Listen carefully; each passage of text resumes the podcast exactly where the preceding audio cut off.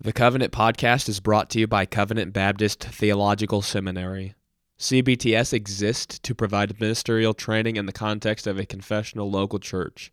They are confessional, Baptist, affordable, accessible, and accredited.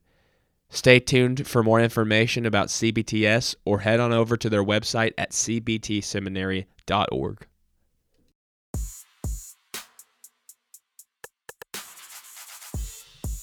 The Covenant Podcast exists to discuss doctrine, theology, and the biblical worldview from a covenantal Baptist perspective. We pray that this resource will be edifying to you and glorifying to the Lord Jesus Christ. Now, let's get started.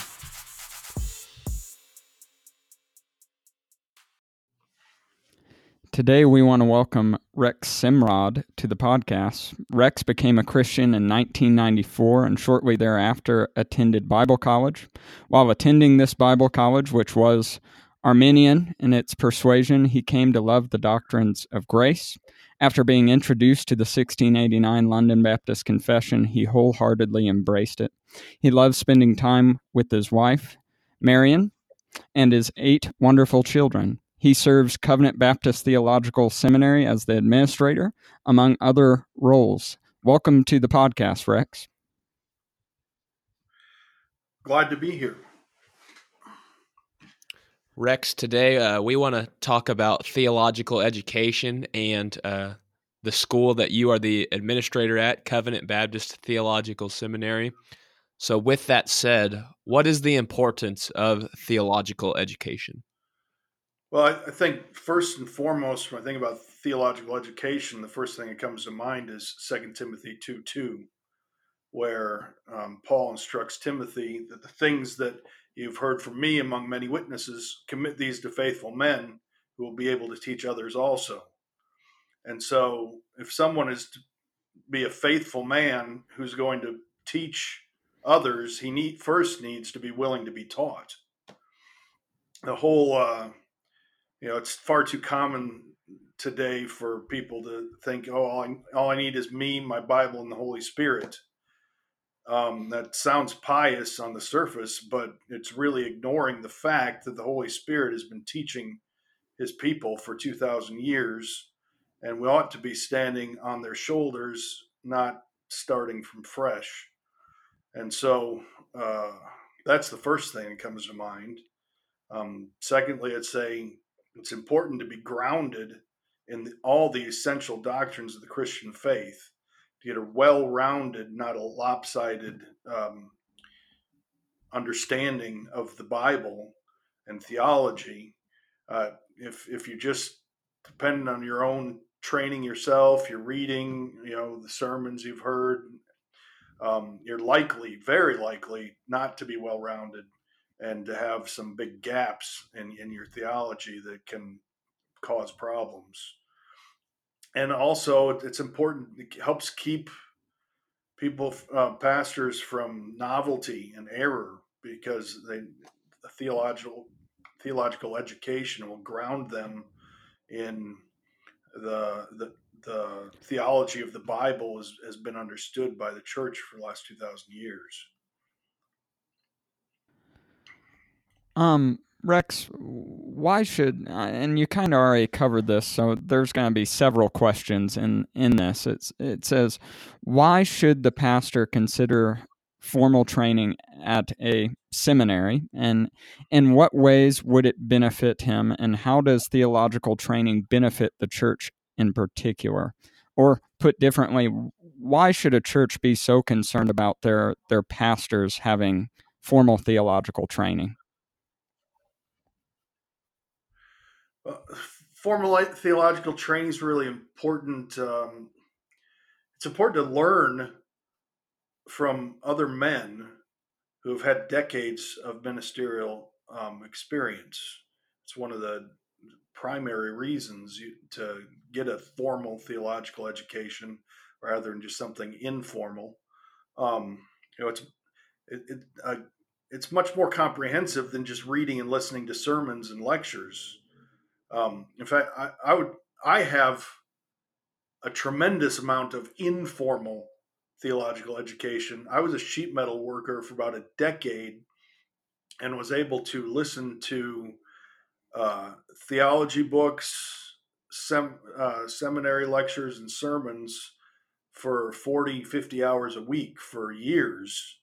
And I got a tremendous amount of theological knowledge from that. But it, it that in and of itself is not near as as important as something more formal. Uh, just think about it preparing for exams rather if you're just listening to things you can remember what you can remember if you have to prepare for examinations over the things it, it really solidifies those things more in your heart and your mind um, and writing theological papers forces one to think through issues logically and comprehensively and helps them to learn how to communicate truth to others. And so I, I would say having a strong undergirding of a systematic theology that's been properly informed by an exegetical theology, biblical theology, and historical theology is absolutely necessary for a truly sound and biblical practical theology. I mean, in the church level, you're dealing with practical theology, how how a pastor is to shepherd the sheep, how he's to preach them, how he's to feed them, how he's to counsel them and shepherding Christ's dear sheep in a manner that glorifies our Lord is what's most needed in the church. But these a, a good systematic theology uh, has to undergird that, or it's or you're going to be lacking things in the ministry. You kind of alluded to this in your first answer to the first question, but what is the importance of maintaining maintaining a confessional identity both in the local church and at the seminary level? Uh, yeah, well, like I said, Christ's been building his church throughout the centuries. And so the reason we love the Second London Baptist Conf- Confession of Faith of 1689 is it's built upon a myriad of worthy theological voices of the past. And again, it preserves us from the whims of novelty. Um, realize the the 1689 it's not really a, a, particularly baptist confession. It's an orthodox christian confession that ha- that includes baptist distinctives for instance chapter 7 of the london baptist confession of faith on uh, on the covenants there's nothing in that chapter that any Presbyterian shouldn't be willing to confess. It's just Orthodox Christianity.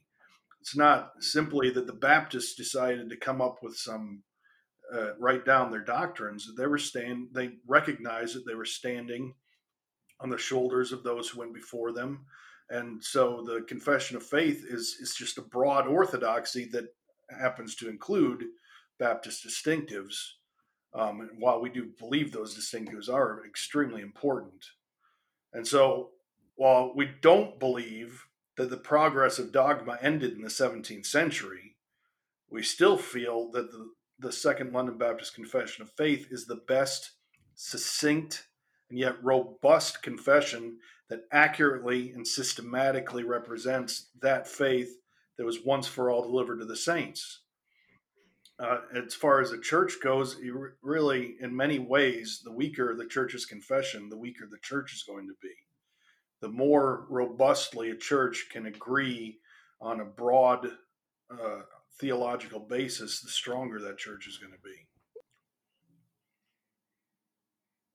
Let's transition a little bit here and begin talking about Covenant Baptist Theological Seminary. We we love Covenant Baptist Theological Seminary. In fact, the church I serve has just become a partner recently. So it, it's exciting to talk to you about this. So, just recently, um, Covenant Baptist Theological Seminary gained accreditation. Can can you talk to us a little bit about that process and what exactly that means and, and why it's significant? Yeah. Well, first, I will tell you, it was a lot of work, um, but it was definitely worthwhile. And the Lord, He brought providential help um, in amazing ways. I, I got it. we we the seminary uh, board voted to go forward in seeking this accreditation. We filed our application. That application got accepted, and but at this this time, the seminary is continuously growing. Um, and so my workload is getting heavier and heavier. And Dr. Waldron and I sit down about four or five months into this process, and we're like, how in the world are we going to find find time to get through all this? Well, providentially, we had a student whose name is Kyle Kirby, who was pastoring a church that because the because of trouble regarding certain members of the church revolting against the doctrines of grace, um, this church ended up um, firing um, their pastor. And Kyle had already been helping us a little bit because we knew previous to becoming a full time pastor, he used to, uh, he worked for a Christian trade school and had helped them through the accreditation process actually three times. And so we'd already been asking him questions about accreditation. But here he is in the situation where suddenly he's out of a job and God providentially brought the financial means, and and so we were actually able to bring him on, and he came and worked for us full time for several months, um, helping us get through the bulk of what we needed to do, and then he stayed on working one day a week until the whole process was finished. Um, so God really providentially um, upheld us and helped us work through the whole thing. But uh, one thing I can tell you with absolute certainty is that everything that we went through to achieve the accreditation actually made us a better institution and enabled us to serve our students better.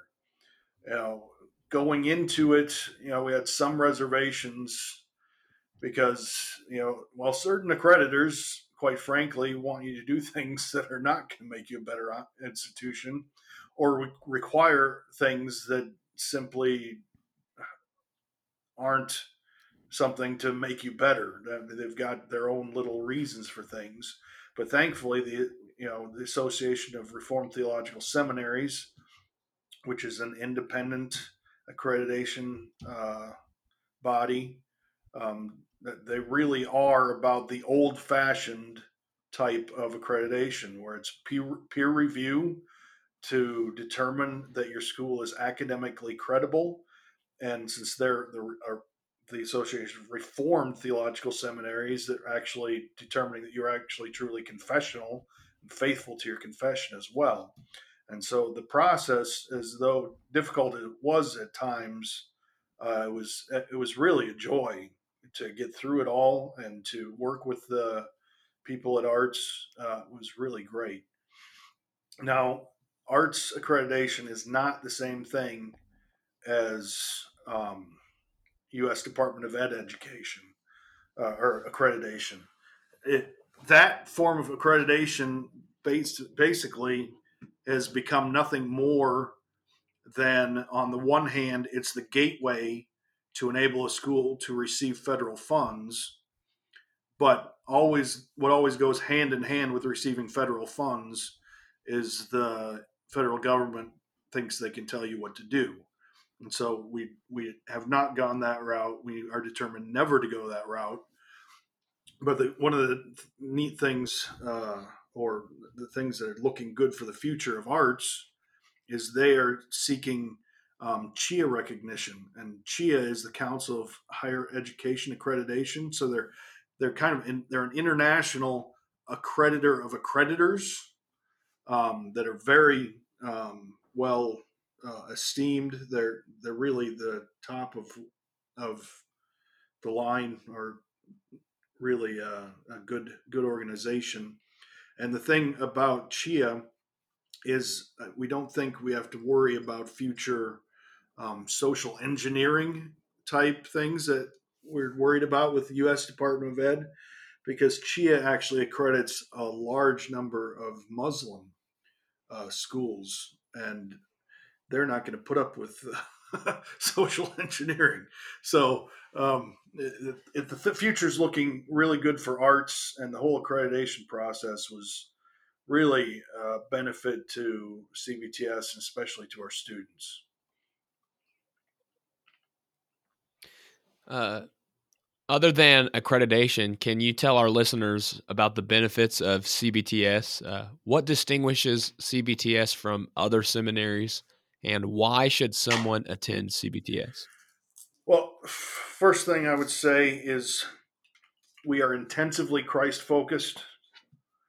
Um, one of one of the things that uh, is thankfully um, being more and more recognized, I think today is that Christ is the scope of Scripture, meaning that everything in the entire Word of God is pointing toward Christ in one way or another, and that's that's been our attitude from the very beginning.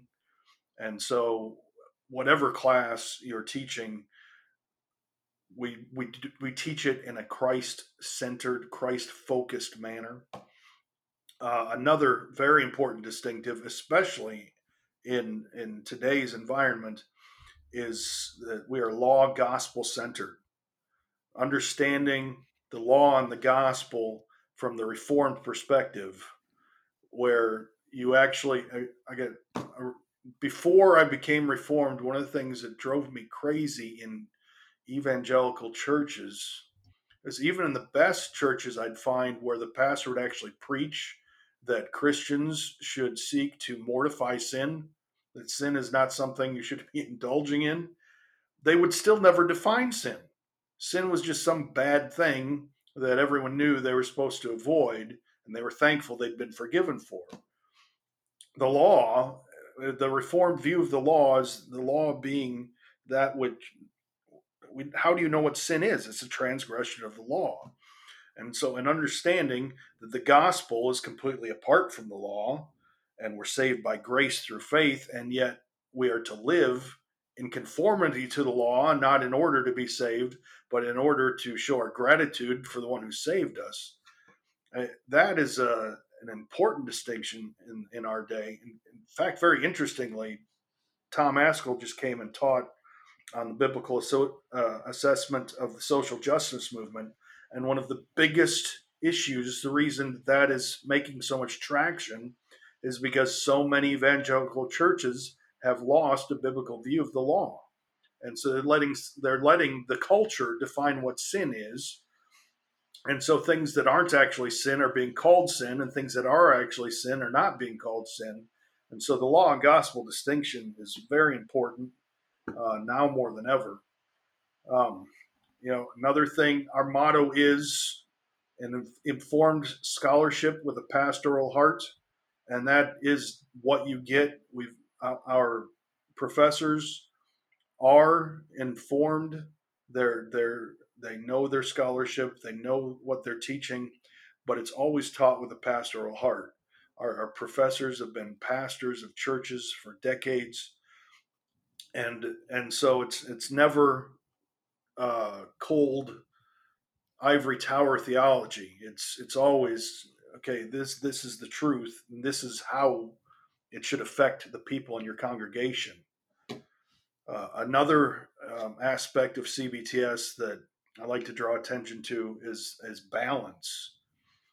You know, if you look at the history of the church and the heresies and the errors you look almost every time, every error or heresy is an overreaction to another one.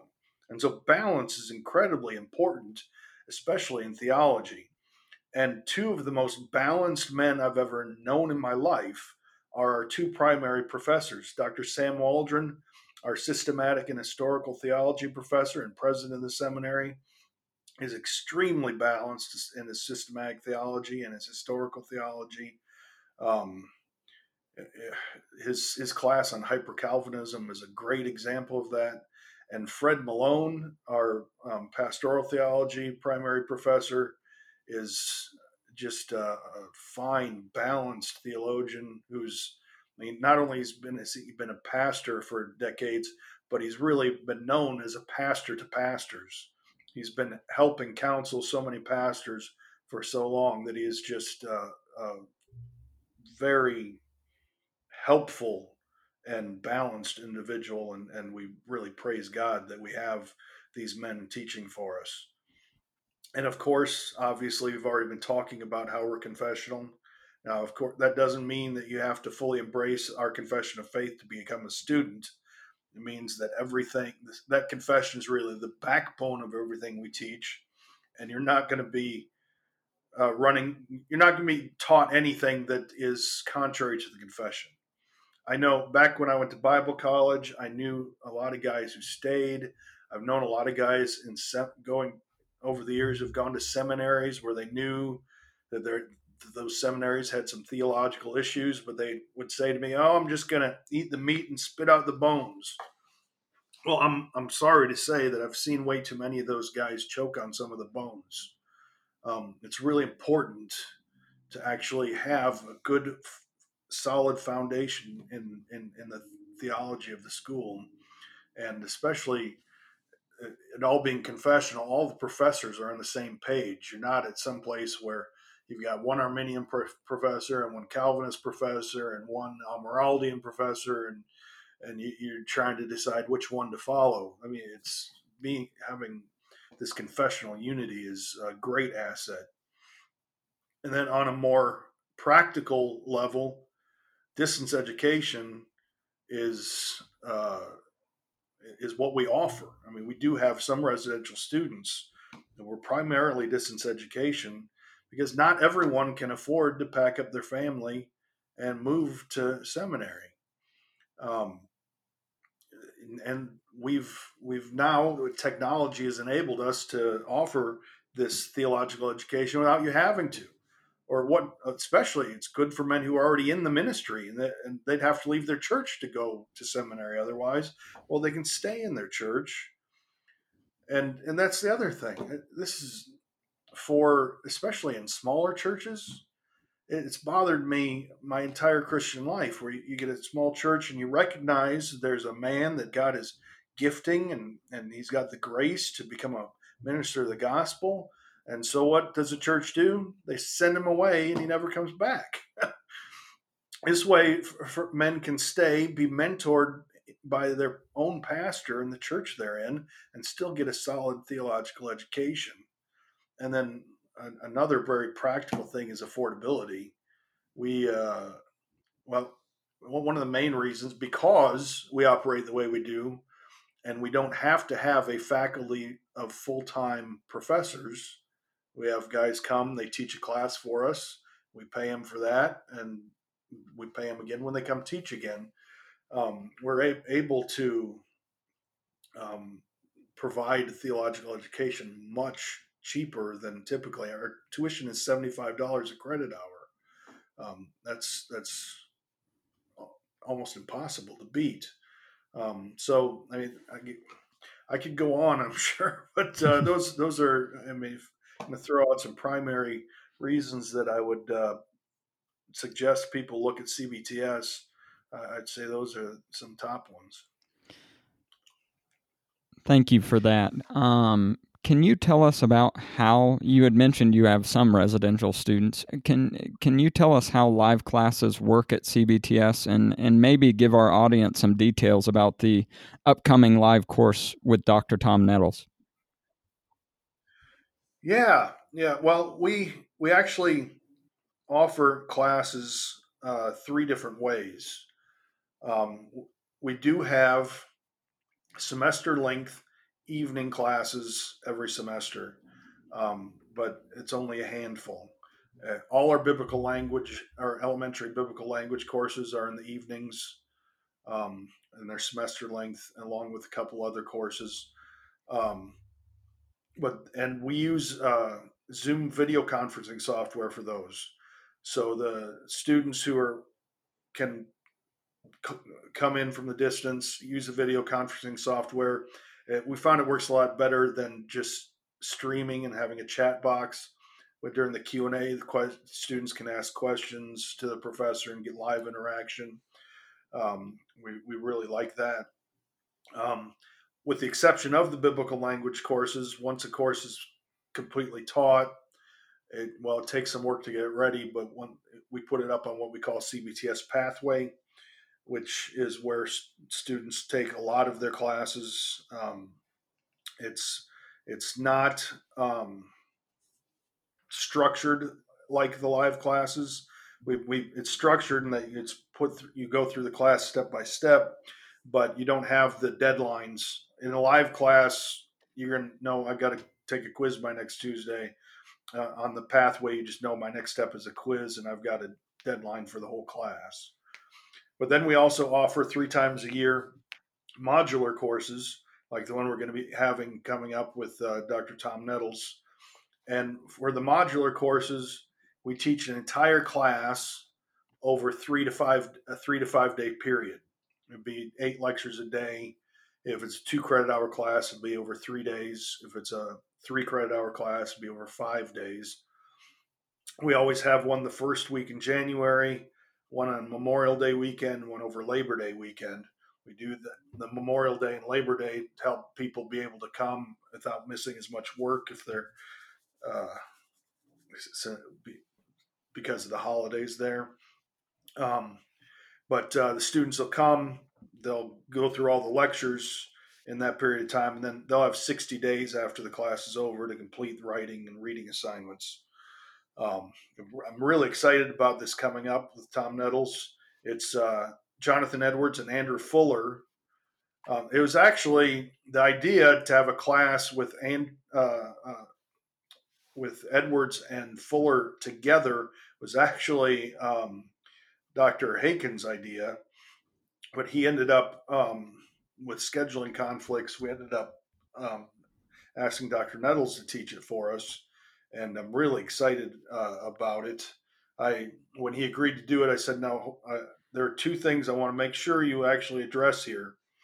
Number one is was Jonathan Edwards responsible for New England theology, as he is often accused of today, and what was Fuller's actual view of the atonement?" Because there's lots of arguments about that today, and he said both of those things were things he had already determined to cover. So uh, this this uh, promises to be a really interesting class that'll answer a lot of our questions.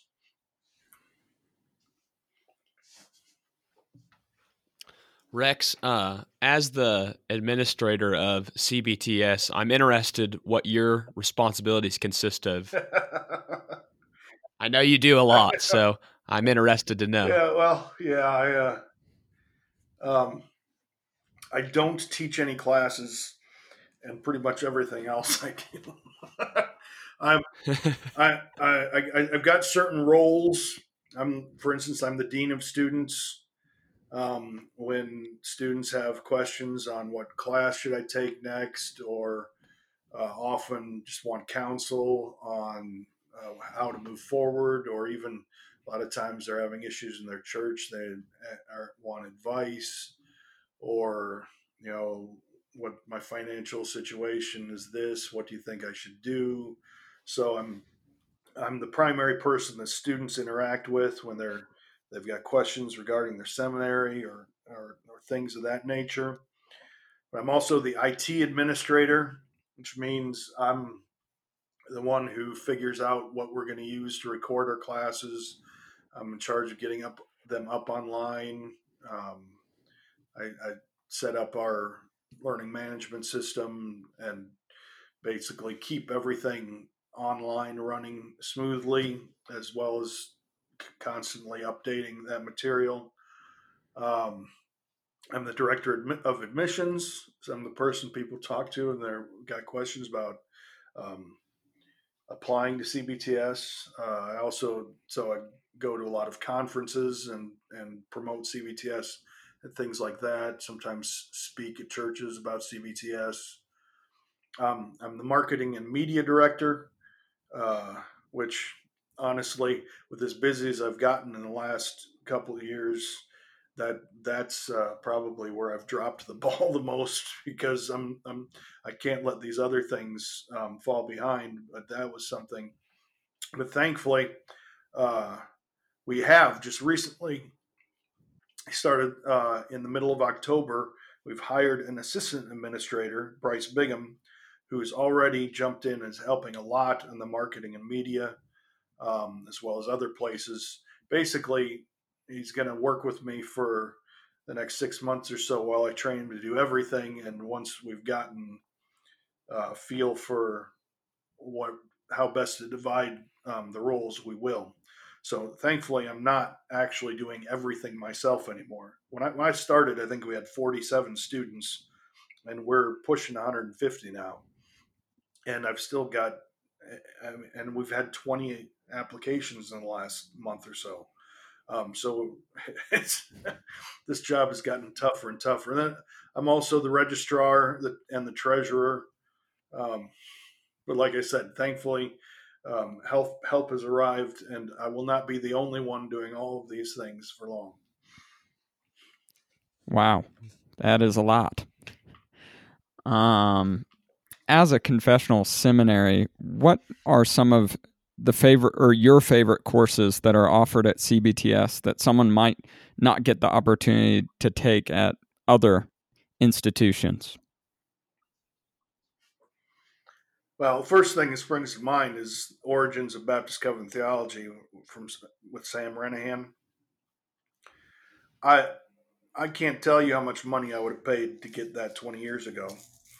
He, his his study of things that weren't available to us until recently, that literally were unavailable for centuries, and and, now uh, that that was the most joyous class to sit through, and I've gone through it more than once since we went through it. That, that, that's that's the first top thing that springs to mind. That was just such an awesome class. Um, and then you know, just recently, Tom Ascol's uh, biblical assessment of social justice. Uh, unfortunately, you, you know that it seems like the majority of seminaries right now are going the opposite direction of what they should be. And uh, I got to tell you, when when we uh, when when we started seeing how big the social justice movement was actually starting to have effects in churches that we know, um, and we thought, you know, we maybe we should get a church, uh, a, have get somebody to teach a class on this. I asked uh, Dr. Ascol the primary reason he was the most accessible person we knew, and he agreed to teach it. But after sitting through the class, I don't think we could have gotten anyone better to teach it. He was he he knows that subject far well, we didn't know the subject well enough to know how well he knew it when we asked him. But I, there, there really isn't anyone better that we could have gotten. That was just a fantastic class. Um, Fred Malone's Reformed Baptist Covenant Theology class is uh, excellent. Um, Hyper Calvinism, the free offer of the gospel, that's something you're not going to find in most seminaries.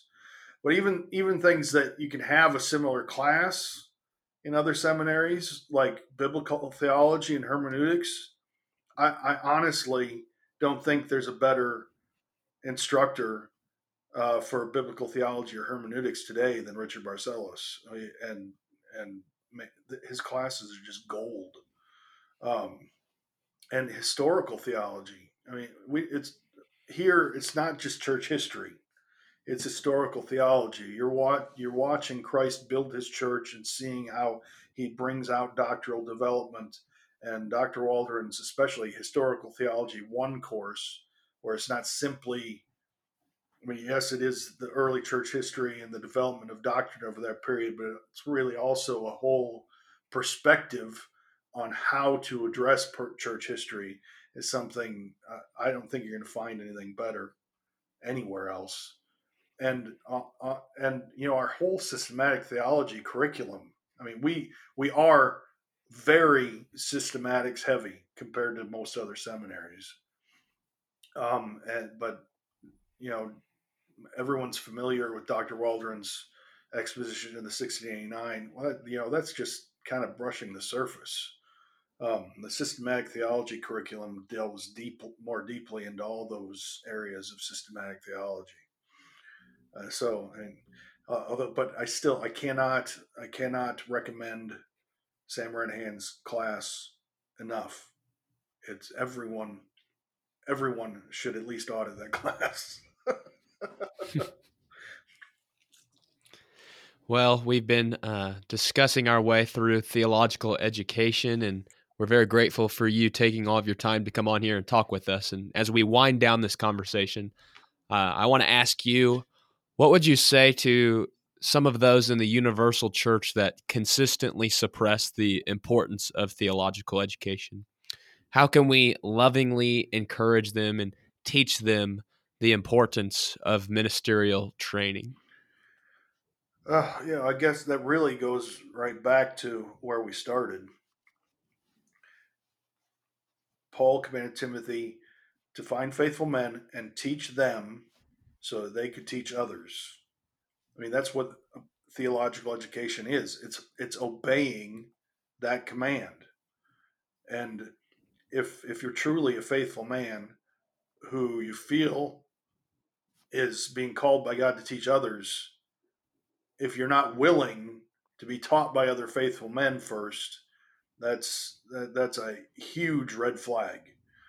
Um, and and again, I, I would lovingly try to show them that the Holy Spirit doesn't start afresh every generation. He has been teaching his church. Christ has been building his church through the work of the Spirit, helping his church understand the scriptures for thousands of years. And we we need to recognize that. And then when we're standing on on the shoulders of those men, and it's not that we simply, oh, it came before us, it must be right. Sometimes standing on their shoulders enables us to see things where they might have been wrong. But at the same time, it keeps us from just rejecting things and, and starting from scratch. Come on, everybody knows it doesn't make sense. Um, not if you actually believe that Christ has been building his church for thousands of years and uh, as he promised to do. Um, and uh, and also it's the importance of being grounded in the essential doctrines of the Christian faith. I mean, how often do you see well-meaning pastors who there, there's no question that they're godly men who love their flock and they love Jesus but because they've not been grounded, they're they fall into various errors um, and end up hurting their the sheep that they love. They end up hurting the people they're trying to help. And and again, I I, I would warn against novelty. If if you come across something, you start believing the Bible teaches something that no one else has thought of for two thousand years chances are you should shut your mouth and not tell anybody about it.